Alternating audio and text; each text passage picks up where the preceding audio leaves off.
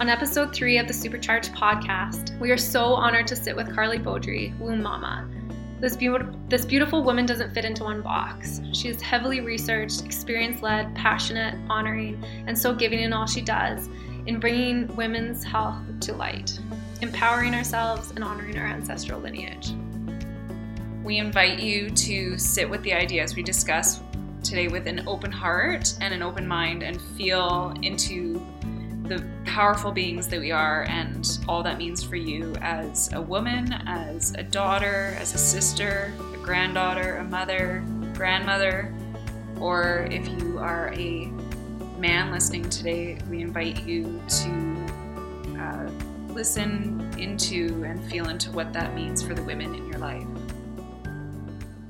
Today's podcast, we have a very, very strong, powerful, so internally beautiful and kind and resilient woman. Um, the characteristics the characteristics are ongoing. Um, I've been a client patient of hers. Um, we have Carly here with us today, um, an advocate of women's health, um, an expert on every part of the women's body.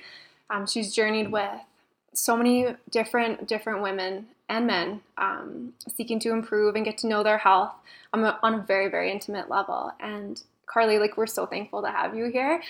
We're gonna pick your brain. Um, probably cry. I don't know. but thanks for having me. Oh, of course. I obviously like the best, clearest way to start this is just to tell everybody like your story, how you got started on the work that you're doing, and and then we can get into your mission and how you're just going to change this place. Totally. Um, my story weaves and you know has taken many different paths that's brought me to the work that I'm doing today and where I'm at. Um, I, I've always had painful periods my whole life, and that's been a struggle for me.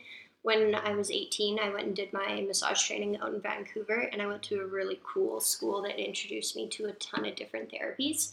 And it really started me on the path of, of body work and working um, with physical body and healing. Um, and then when I was 24 years old, I went to Africa and did some humanitarian work. And that just blew my whole paradigm on life. The work that I did over there, I worked with uh, kids and did massage therapy with kids with severe cerebral palsy. Wow. Yeah, and it really woke up this mother inside of me that I had never been connected to in my life.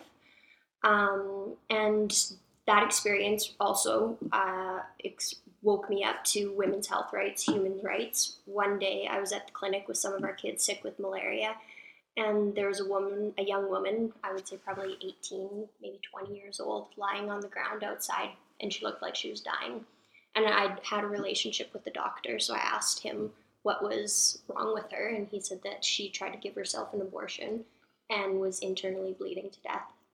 And that rocked me because when I was I think I was 19. I had my first abortion. I was at the peak of my drug addiction, and I knew I couldn't uh, support a child. I could barely support myself.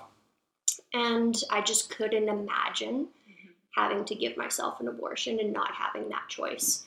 Um, and that just, you know, totally rocked me to the core. And I started searching midwifery schools and, you know, how I could um, be of more service rather than just doing massage therapy and I found this amazing school in Victoria the Pacific Rim College, and the owner there developed the um, probably the best doula training in North America that there is. Do, being a doula isn't a regulated thing, um, so you could li- literally read a book and call yourself a doula. Hmm. And Bree there, she developed a four month program where you're trained by midwives and naturopaths and when I got back home from Africa, I went there and did my training in that. And that just blew my whole world mm-hmm. open to women's health, women's healing, menstrual health, um, and pregnancy. And I was just like floored at how little I knew about my body, mm-hmm. about yeah. my menstruation, about how, you know, how health pregnancy works and yeah. all of it. And I just felt like this deep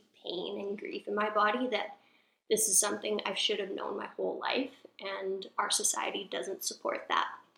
Um, also, prior to going, right before I moved to Victoria, I got pregnant with an IUD, and I just felt so uh, betrayed by my body because I'd been clean and sober and had an IUD and was, you know, doing all the right things. Yeah. And I still got pregnant. I had an, another abortion. And that abortion with the IUD, I had the IUD removed.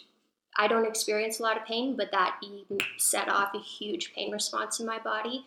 I'd never experienced pelvic floor pain like that. I bled for about a month straight, and it just it rocked my system. Um, so that the combination of that abortion, this doula training in Victoria was like the culmination of setting me on the path of doing womb healing, pelvic floor healing, pelvic bowl healing work.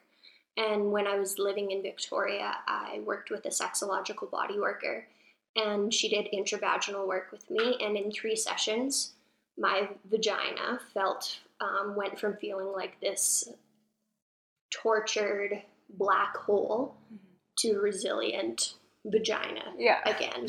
like it was astounding to me the difference. Like I wanted to touch her and have a relationship with her rather than feeling bet- betrayed by her. Yeah.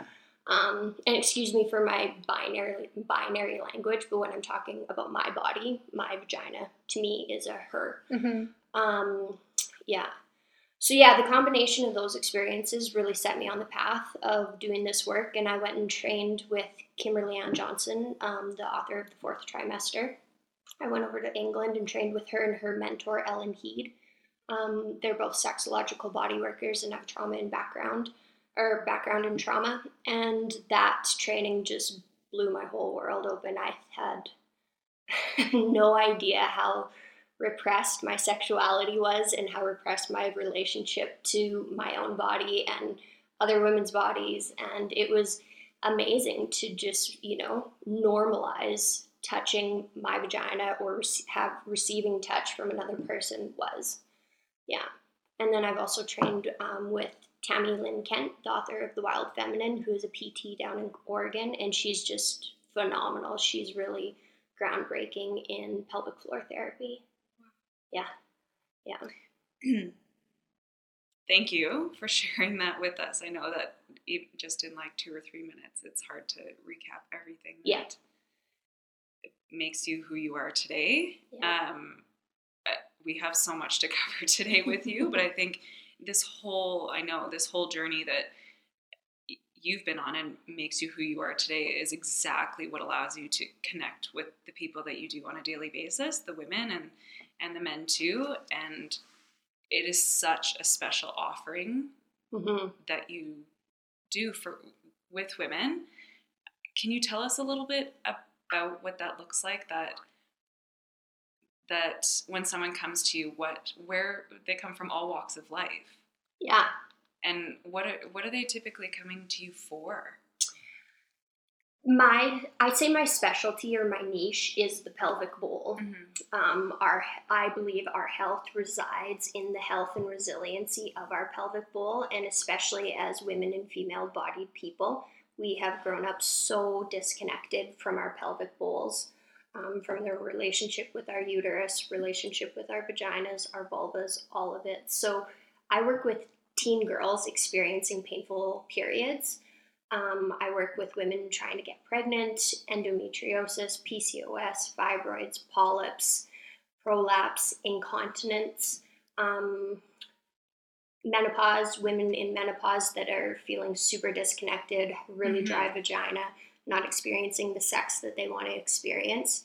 You name it, um, laparoscopic surgeries, C sections, LEAP procedures the amount of women experiencing cervical dysplasia these days and having a LEAP procedure, which is affecting them majorly later on in life, Mm-hmm. is a really big problem as well. I truly feel and believe that women's health is in an epidemic with the amount of um, diseases and imbalances women are experiencing these days, and it's a symptom of our disconnected society and way that we're living right now. Yeah, like you nailed it right on the head. This is all of the things that you just listed. It's like this is trauma to our body. These people Yeah. are coming to you um, with all of this dis-ease, and before and why are we not looking at this before maybe it even gets to this place? And Absolutely. where does that disconnect come from, and and how do we remedy that? this in my opinion this disconnect comes from our way, our patriarchal, colonialistic way of living. We are disconnected from being in relationship with the land, and we are disconnected from being in relationship with our bodies. The amount of women that go to their doctor and tell them their symptoms, and their doctor's like, "It's no big deal. This is just part of being a woman," or they don't believe you. You know, women that are in pain. I cannot tell you how many clients that I've had who are literally bleeding to death and their doctor's like, "Oh, you're fine," and they go to emergency and have to have a blood transfusion. Like it is so it's a disease within our system that does not prioritize women's health and does not believe women. Mm-hmm. Yeah. And there's research showing that doctors don't believe women's symptoms. Right. Yeah. And so do like women just don't necessarily even trust themselves anymore because No. they're being told Yeah. by someone else what you are experiencing isn't real or it's Yeah. normal. Well, women are, or- and for such a strong, for such a strong sex, we really give our power away 100%. in terms of believing what, looking to other people to fix us. Yeah. I think in the last while, for sure, since we started the Gut Lab, like I've thought more and more about how I can take ownership, being my own best doctor. You are your own best doctor, and but thinking of how, I mean, like you've listed simple things like that women can experience on a cycle, different cycle basis, cysts, fibroids. They come and go, but obviously they get to a very serious level that maybe pre- prevents fertility or Yeah. horrible periods. But it's like, okay, come back to the roots. What is what is the basics Mhm. of this whole operation that's feeding your system month after month and making you who you are? Absolutely, and this is why I'm so passionate about the work that I do. Um, I don't believe in healing people. Um, I believe in guiding and supporting and educating people about their bodies so that they can take their health back and take it out of the system. We've really placed our medical system on a pedestal and believe Yeah. that what doctors say is tried and true, and that it's not true, in my opinion. Grant are doctors necessary? 100% yes and i really respect the job that they do. But when it comes to women's health and thriving that's not their specialty and we need to stop going to them for those issues. We need to you know check in with ourselves and really find what medicine it is that we need and we need a guide we need a mentor we've really lost that in our way of living elders are there for a reason you know mentorship is there for a reason and mm-hmm. I, I view my work as like womb mentorship That's awesome. yeah Where did we? Where did was that turning point? Like, where did we lose? Lose this? Yeah. thousand years ago Yeah. when the witch hunt started when people you know started to shift into a colonialistic industrialized way of living where baby form granted you know formula is a good thing if you can't breastfeed but you know when we shifted into eating food out of a box and not growing our own food like that shift from a disconnect of the land into urbanization i've taken a history class on midwifery and it really just fucking rocked my world hmm. on how the medical system and industrialization took women's practices from women and shifted it into this profitable um, Business. business. Yeah. Exactly. Yeah, it's heartbreaking. It's absolutely heartbreaking And so scary. and so fucking But, scary. Yeah. Yeah. Yeah. My mouth's like on the ground. I'm not gonna lie. I just Carly K. So I think just like as a basics of understanding or basis of understanding for people when they come see you, the treatments are like obviously evaluation, but the the practice of the uterus itself or the pelvic bowl. Like, can you walk us through some of that? Yeah, so when someone comes to see me, I use my 15 years of bodywork experience in every session I do. Each session is unique and different. Um, but the basis of it is all bringing the body back into alignment and balance. My niche is the pelvic bowl, but I'm working with your whole system and whole structure because I don't believe in symptomatic work. Symptomatic work is, it doesn't, you know, get to the root cause of anything. Yep. Um, and so I'm working with the connective tissue of the body to bring everything back into alignment and balance on a global um, way of working with the body. And then we do really specific uterine alignment work. To me, the uterus is the anchor, it is the absolute center of the pelvic bowl, which is the center of our whole structure. And if she's off, everything above it is going to be off as well. And things don't function the way they're supposed to when they're out of alignment. That's why we have so many chiropractors, you know. Yeah. But we just think, oh, bones are the only thing that matter. No, Mhm. everything matters Yeah. in the body. So if you've been told you've got you have a tilted uterus or it's over Yeah. on one side or it's broken, it's not. Like come No. see Carly. The amount of women that have retroverted tilted uteruses, retroverted means it's uh, tilted backwards towards your colon, is I would say pro- more than half women are in that position, and our medical system doesn't view that as a problem And at all. and how detrimental is that to hear that 100%. and then absorb that and that become Your truth. your truth. Yeah. It is that is what is almost the worst to me is when people in any situation hear something and that becomes their truth rather Yeah. than listening to their body like before we even get to this point Point, and yeah. really allowing it to speak to us and listening. Yeah. yeah. so the like uh, just the operating on not operating, but like the the release of that tilted. Yeah. The uterus, like the ligaments, the blood increasing Blood the blood flow. flow. Everything. So your uterus, when it's fallen out of alignment, can literally get stuck to your psoas, can compress an ovary, can get stuck to your colon, stuck to your bladder. If it's stuck to your colon or your bladder, an osmosis effect can happen between those organs and they can pass toxins back and forth, creating more frequent bladder infections, constipation, causing your uterus to be uh, more toxic, stagnant place. The uterus is this hollow organ, and if she's fallen over, um, when the uterus goes to contract and release its lining and it's not in proper alignment, it can't fully release its lining. So it can be literally holding on to tissue that is, who knows, 10 plus years old. I've worked with women and even myself doing this work. I, for nine months straight, I had period blood that started off as dry coffee grounds coming out for nine months. And I was like, this is fucking crazy. How is this continuing? But it was old. I don't even know how old. Probably from like when I was, I think I was 15 years old when I got my first STI. STI. I got gonorrhea and chlamydia. And gonorrhea and chlamydia create scar tissue in our sexual organs. Mhm. And if you don't do anything about that scar tissue, it is just going to stay there. Yeah. And then I just had this, like, you know, brainwave. It's like, this is that old scar tissue finally being released from my uterus. Wow. Years later. Years. Like, this was just last winter that this blood was coming out. After three years of Right. doing this work.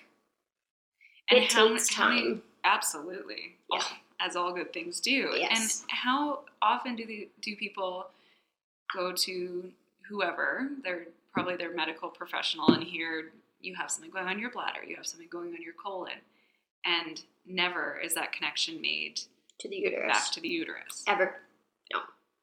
And we cannot disconnect anything in the body. It is one ecological system. Every piece affects the other piece.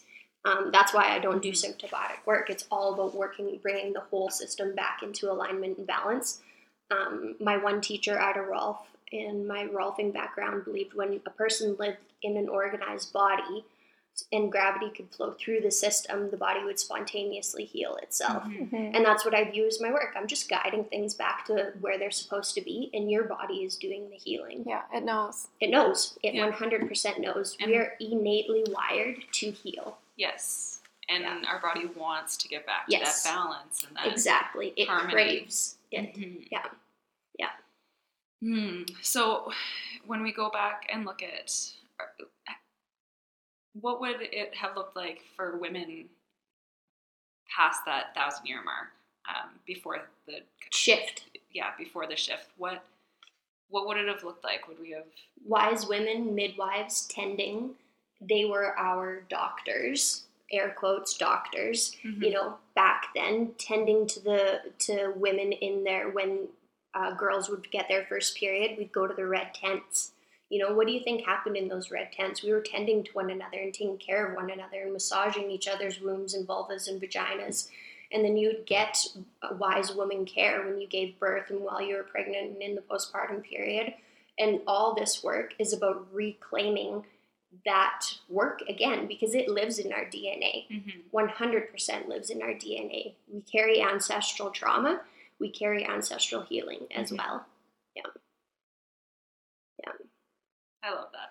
like talking to like our cycles it's become something that we just dismiss or like Mhm. complain about or we're just like oh i I, d- Mhm. I haven't had it in so long because i have the best birth control or whatever it is Or where give you're it just a like nickname that's I don't, yeah diminishes what it truly. but it tells us how our body is doing but why how why are we doing this Be, well, I believe our disconnect from our blood and our menstrual cycle is a big connection to the patriarchy, telling us that your to period is the burden you bear as a woman.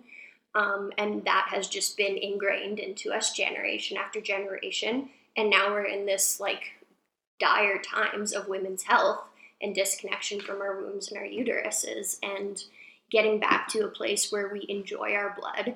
We are connected to our cycles. We can touch our blood and not be grossed out by it because it's just an innate part of being you know a female um, yeah it's so so important to have that spiritual emotional and physical connection to our blood Mm-hmm. Yeah. Yeah. Really it's and i i don't like to um, rag on men but it if you go back in the history it is the patriarchy that took this from us Mhm. and it's all a reclamation yeah the shame we carry in our bodies about our menstruation the shame about our physical bodies about the way our vulvas look like it drives me insane the amount that the rate of vulvoplasty the women getting plastic surgery on their vulvas because they carry so much shame about the way it looks is crazy. yeah you touched on that one at one it's of so our crazy.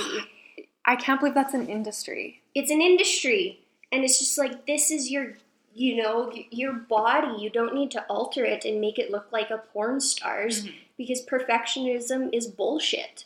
Yeah. And your vulva is perfect and is supposed to be different, like just like a fingerprint. Mhm. And that's been taken from us, hundred percent, and we need to reclaim that. Where does someone? So where do we begin for someone who wants to reclaim it and that they are so disconnected from it, and even just sitting with the thought of this is really Overwhelmed. overwhelming. Absolutely, yeah. What's a really great Way. way, to, yeah, to begin? I think it's it's baby steps. The book Wild Feminine by Tami Lynn Lynn Kent is a beautiful, beautiful place to start in reclaiming your relationship with your womb and, and pelvic floor and vagina and vulva. Um, and I really like to um, differentiate between vulva and vagina. A lot of folks don't know the difference. The vulva is the outside, your labias, your clitoris, everything that you can touch and see on the outside. Your vagina is just the interior part. And then your pelvic floor is the musculature. So, knowing our anatomy is another really great place to start. Knowing your full anatomy. I teach a workshop where we go through every single structure. Show it on slideshows and then I show my body. I show my vulva to the people in the workshop because we need to start to see other folks' bodies and mm-hmm. get a step out of the shame yeah that we're living in yeah you know, and normalize this. Like your vulva, yes, it is such a sacred place in your body, but it's also just a fucking body, you know? Like we should be able to walk around naked yeah and be totally okay with it, right? I remember, like, I used to live in Korea, and we, we'd go to like Korean saunas, and Yeah, it was the everybody's first time. Yeah, I was like, okay, this is a thing. Like, and it's if- totally okay. and it took time for Yeah. sure, coming from like change rooms where you're like in a towel, like Mhm. skirting around. But I was like, all right. And I mean, they all spoke Korean, and they were talking about the foreign girl that was naked in there. I knew some Korean, but it was. I felt more powerful in my body there. Yeah, Mm. absolutely. And it was that puritanical, um, you know, people that was like, you cannot show your body, you know, your body is only for your husband and Yeah. blah, blah, blah, blah, blah. And it's just, it's a bunch of horseshit. Mm-hmm. Yeah. Can we talk? I know we'll probably just jump around a little bit, but about some of those products that are affecting our systems, like tampons that Yes, are filled with chemicals Absolutely. Um, that aren't organic. We all need to stop using tampons, organic or not, Mm. um, and pads. In my opinion, we should be using the Diva, any kind of cup, any kind of menstrual cup, um, and cloth pads. Um, it's way better for the earth, and that is super important. Healing our relationship to our body is also healing our relationship to the earth, and our earth is in dire straits right now, in my opinion. Um, but yeah, like commercially made tampons and um, pads are full of chemicals, and your vaginal vulvar tissue is mucosal tissue, just like the tissue on the inside of your mouth. So it absorbs everything in like 30 seconds. Oh. Like it's crazy. It's just like doing medicine sublingually. It's absorbed fast, right? Yeah. And the same thing, and that just creates an even more toxic, acidic environment Yeah. in our Mhm. pelvic bowls. And for someone who like maybe get it like it, cost is an issue, like to buy Yeah. organic. So looking at even like cloth pads or the Diva Cup, like that's Exactly. not It's an cost initial- If investment, but then it's going to last you forever. Yeah. Literally, as long as you take care of it. Yeah, yeah, it's the way to go. I'm just amazed that products like this in such a market that's regulated in terms of health industry, and we know that a lot with like our the stuff we sell. Yeah, But how are these products allowed on the shelf is just it's mind blowing. yeah. Absolutely, but it's you know it's the same as like how is birth control a thing? Yeah. And another part that I really like about um, pads, uh, the cloth pads and the menstrual cup, is it forces you to touch your blood. Mm-hmm. and that creates a relationship and like when i wash my pads and rinse the blood out of them or when i empty my cup i empty it in a bowl and i give it back to the earth i'm not dumping it down the toilet you know and it's so beautiful to honor my own body and honor the earth at the same time like this isn't woo woo shit like it's Mhm. literally like i feed my houseplants with it too it's nutrients Mhm. right Yeah. Oh yeah, and that comes back to I mean placentas after birth and how they're Absolutely. so filled of of nutrients for the mother afterwards. yeah Right, Lex? yeah. Well, it just reminds me of like it was birth kind of brings out that um, for me, it brought out just like being free with your body. Just yeah like you get to this place when you're in labor that for me, like I don't care who sees me. I'm naked, and if you're around, you're gonna see that. And and then when Sawyer was born, we actually buried his placenta in the tree in our backyard, and it's just such a beautiful offering and something that I talk about with the kids often, and they know that that's where it is. And I think that's also lost to uh, now in our society, especially where we live, that we don't talk about this with kids. So by the time we get to adulthood, it is a taboo, shame-filled, um, giggly type of Yeah.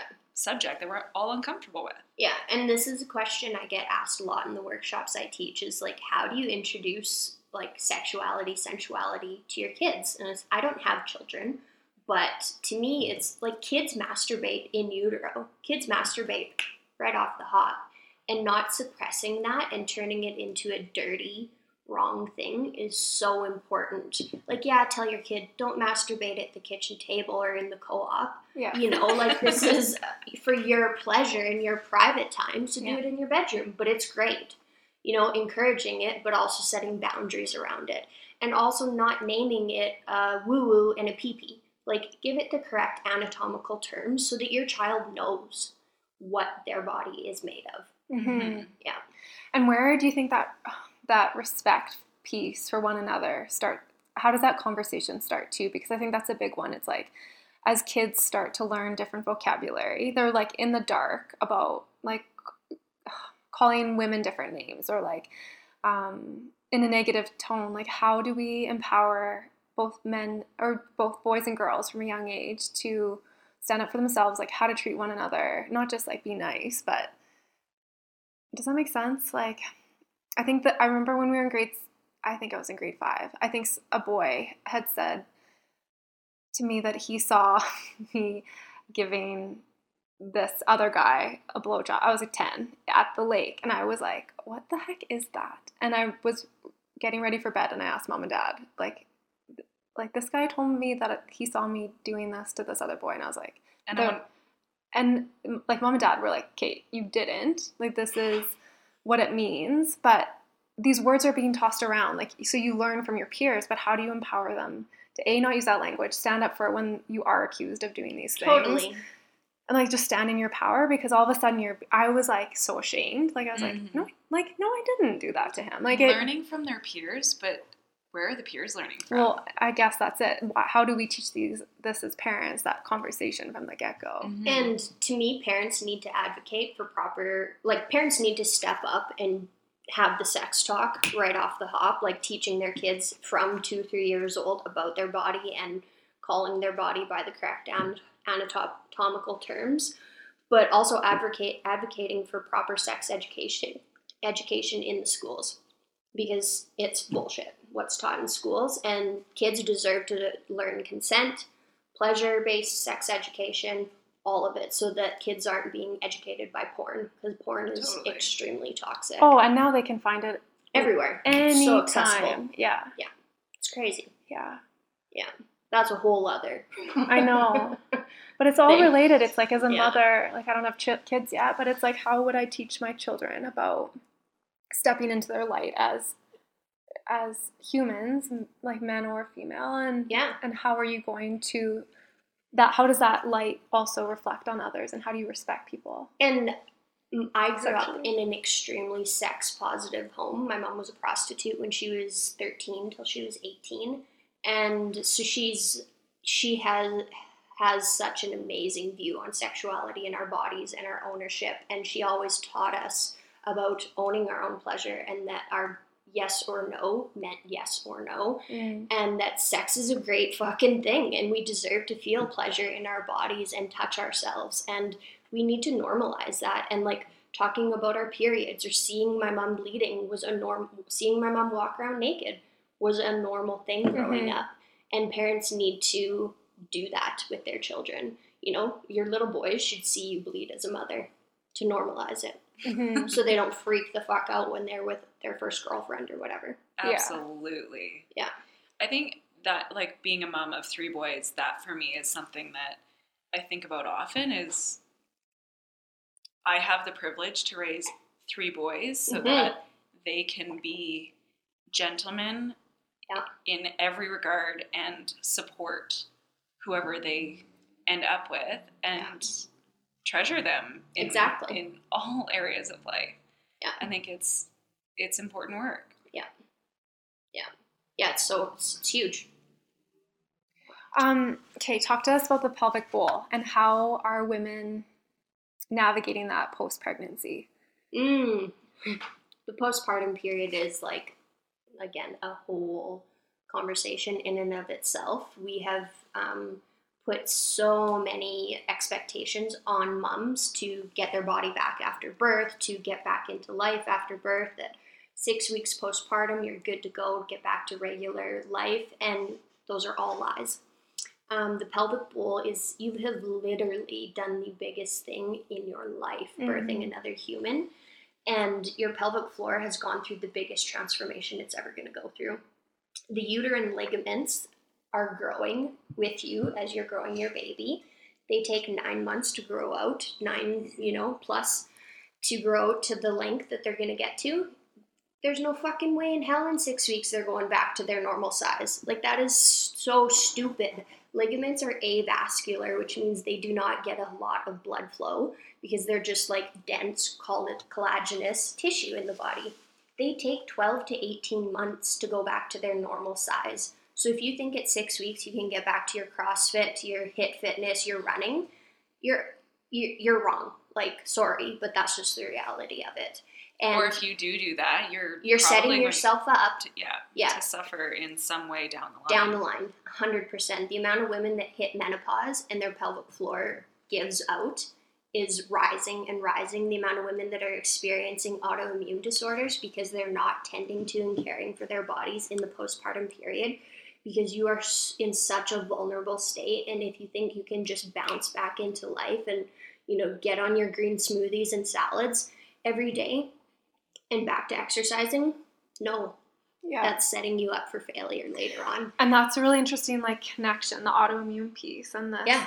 Huh. Yeah, in traditional Chinese medicine, they believe because your system has been opened up to such a massive place after giving birth that if you tend to yourself for the first 40 days, like eating uh, blood building foods, soups, stews, bone broths, using blood building herbs, and staying at home, not carrying anything bigger than the weight of your baby, barely even leaving your bed for those first 40 days, and just tending to yourself, receiving loving, nurturing care, not being all alone with just your baby, the mother needs the exact same care that baby needs. Yeah. Um, if you do that in those first 40 days, you can totally like rewire and reset your system. It's phenomenal. But the amount of us that actually get that is minimal because we're not taught that we need it and we don't prioritize it because we're not taught that our body is a priority, Yeah. right? We're like, Yeah. this is just the burden of womanhood. And no, Yeah, it's a badge of honor almost to be like, I'm back. Exactly. in my pants that I Mhm. was in Yeah. before. Yeah. And some some women naturally are back in their Yeah. pants, and like I definitely wasn't. I know. I think I had to throw it all, not throw, give away all my, you know, yeah. pants from before. But I think um, some women definitely are. It's And- a, that conversation piece is so important to have with the people around you too, because Totally. whether you, if you want that, you need the support around you, and you need, Yeah. you need um, people to really be there for you. Yeah. And if we were living in ways that supported women and motherhood, and like if you saw your aunties breastfeeding, you saw your mother give birth, your aunties give birth, and this was just a regular part of your lifestyle, then we wouldn't have all these stupid expectations. So getting back to an you know older ways of living and healing is again just so important for really the thriving of the family unit and Mhm. community and yeah we live in such secular private lifestyles no fucking wonder we're suffering so much Yeah, for sure. A relationship with your phone. exactly Um, okay, so that pelvic care post pregnancy, what about if someone's had a C section? How does that care? yeah and Look. you know a lot of um, women and folks that have had c-sections believe that oh i didn't you know baby Yeah. didn't come out through my vagina so i'm good to go well no that extra weight and movement has been sitting on your pelvic floor for the past nine plus months Yeah. your pelvic floor still needs to be tended to and cared for Mm-hmm. um, it's on, on on a little bit more different of a timeline because your C-section needs to heal Yeah.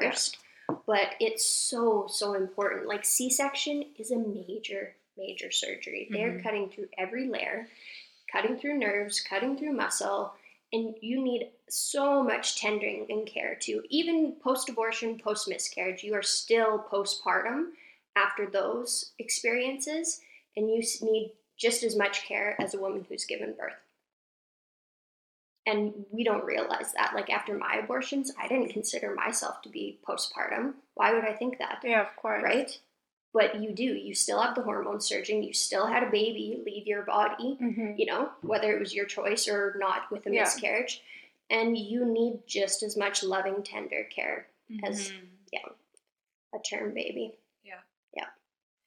You offer um, really amazing tools to women, um, both in what you do for services, but also in um, like vaginal steaming and Mhm. castor oil packs. Can Yeah. can you talk a little bit what they are, how they work, and when you would do that? Yeah, so castor oil packs and vaginal steaming are my two go to practices for women um, and people with uteruses, and they are practices that you can literally practice throughout your whole life. I have mothers buy steaming stools for their daughters when they start menstruating, and I it's something that you can do up until the day you die.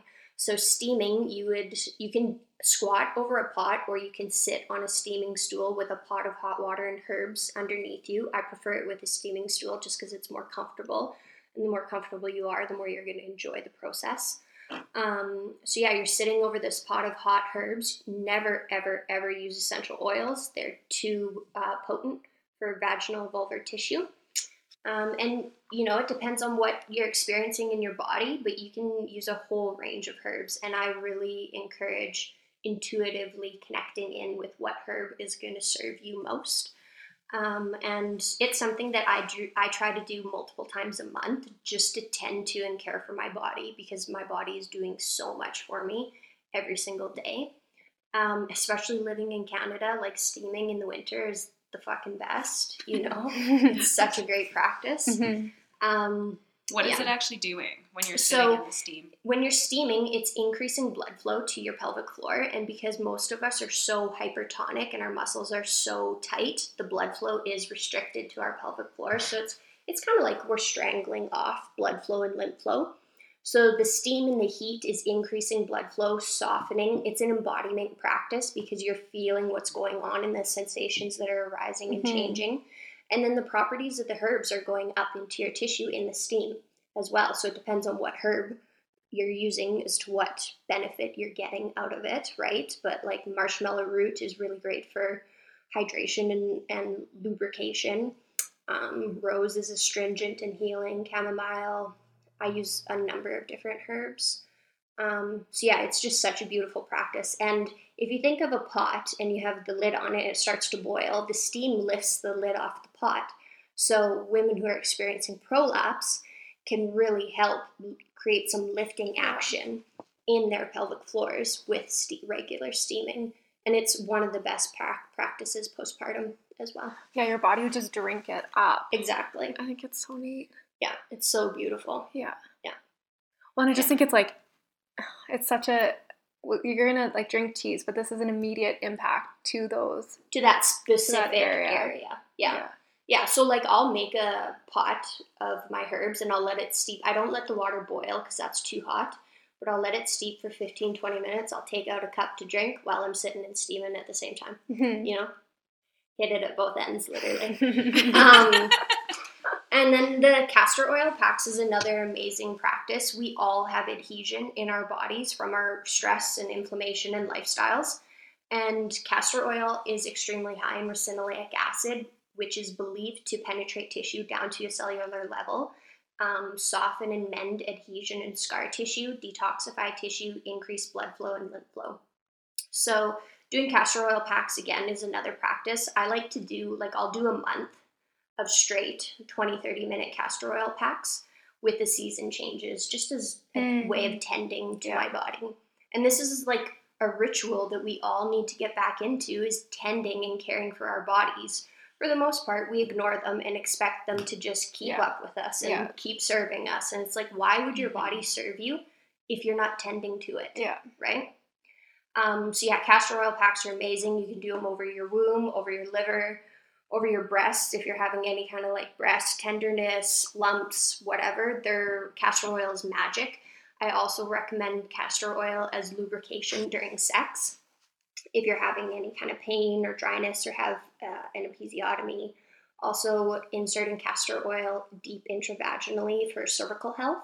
Hmm. Yeah. I didn't know it was so multi-purpose. So it's amazing. You just don't want to drink it. Yeah. Yeah, and you have to use organic cold pressed castor oil, otherwise it's extremely like full of pesticides and herbicides and Okay, yeah. toxic. So that's super important. Yeah, that's key. Yeah. It's amazing that the work that you do is amazing and unfortunate that it's like so courageous and unique, but it's something that once upon a time was just everywhere, norm. the norm, hundred percent. And um, one of the reasons why I cho- I just moved to Calgary from Saskatoon. One of the reasons why I chose to move here um, is to give myself a bigger platform to start teaching. because this work I, I literally had to travel the world to learn this work and i'm so grateful that i had the privilege to do that but this work deserves to be accessible to everyone and that's my mission Yeah. is to teach this across canada yeah i've taught workshops up in northern saskatchewan where there is literally 0 Mhm. options and it breaks my heart and it's wrong yeah. I'd almost say there's zero options in Calgary. Like, yeah you- well i'm the only person Yeah. Mhm. in the city it blows my mind like Lex was like, look at Carly, like Womb Mama on Instagram. Find her, everyone. But you moved from Saskatoon. I was like, we got her. We got her. yeah and it, it blows my mind that right now now i'm the only person practicing this work here um, specifically the arvigo therapy work um, but to me it's because it's not accessible to go and learn to go Mhm. down to the states and pay a ton of money and it's just not right that you know that it's that way yeah. Yeah. But I think on a, like on another level, we can all be that healer for ourselves, and we can be that for each other, and we don't as we talked about in the beginning, we don't have to look and we shouldn't be looking outside of ourselves Yeah. for that. Um, so, as much and all as you are the only person in the city, um, we really need to start looking inward. Yeah, we need to start looking inward, but we we um, need that guide Yeah. of course, to do it properly. Yeah. Yeah, hundred percent, and to witness and hold space for, you know, our healing is so Mhm. important because that's another problem that I find with our society of everybody thinks that they just need to do everything on their own and you need to be witnessed in your process and you need someone to hold space. Like i am like tried and true of the lone wolf fucking head down ass up. I'll just take care of business myself. Hmm and opening myself up to others supporting me is such deep deep healing. Hmm um, i'm not looking for answers from them. I'm just asking them to support and hold space for me. Yeah. right? And there's a big difference in that especially with all the stuff that we're doing with online programs today where a lot of us are doing a lot of healing in the private of our own homes and going into workshop space guided space. We just need more of that i think Yeah. you know? So, speaking of workshops and guided space, where can people find you?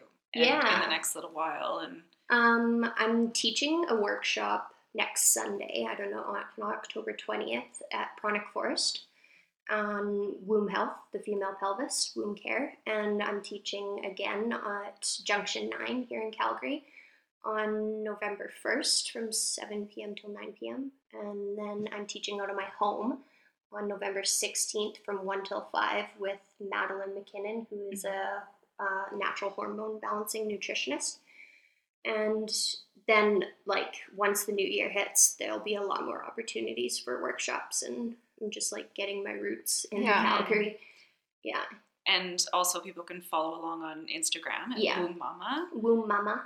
Yeah. And what's your website? My website's Carly Rae, C A R L Y R A E dot C A. Yeah. And I'm in the process of developing um, a lot more like retreat style workshops. Uh, one of my mentors down in LA teaches a reclamation of the speculum workshop. So it's teaching women how to do their own cervical checks and use a speculum so that you know, um, going to the doctor for a pelvic exam can be a very traumatizing experience. And if you walk in there with your own speculum and like can kind of guide your doctor, it can be a really empowering thing. And I plan on starting teaching that in the new year. And it's just, it's revolutionary work, in my Mhm. opinion. Yeah, and we all deserve to know this and do this and have this connection with our bodies and, yeah, heal, truly. You are such a gift. Thank you. You really are. Do you have any? I don't know. Do you have any last words? Like how this mission of yours. Where what is like the one thing that like people can can reflect on Um, themselves right now as yeah. like a first step to One thing that I think about on like a daily basis is my ancestral lineage and how doing this work for myself, just reclaiming my own body, is part of that ancestral healing that we all carry Mhm. um, that is serving the whole world. When you change, your connections start to change. And on a physiological level, you know, we were all an egg inside our mother's fetus, inside our grandmother's womb. So that is a direct physical connection to your ancestry, to your lineage, and it branches back all the way, you know. But some people need to think about that straight up physiological connection. And I think it's just so beautiful and so important to think about. I'm healing my grandma yeah. As I'm doing this work. And God knows what fucking kind of birth she, or process she had when she gave birth to my mother. She could have been knocked out by doctors and had her baby just taken out of her. We don't, you know, I don't know that, but women have suffered for too long, and it's time for it to stop. Like my heart breaks daily in my practice doing this work. Yeah. Yeah. You said to me once that you talk to them all the time. And Yeah. I love that. Um, our like grandmothers have come up more recently. Lexi's been talking about our connection to our grandparents and, and reaching out to them and just having dreams about them. And I think that's I think it needs to be acknowledged. Like they're still with you and They're still and taking you. care of you and Yeah. vice versa. Yeah. And the more we can tap into that connection and relationship with our ancestry, the more potent and important the reclamation of our own bodies becomes. Thank you so much for being with yeah. us here today. Thank and, you. This is uh, great. We can't wait to hear more from you and how you change our world one woman at a time. Thank you.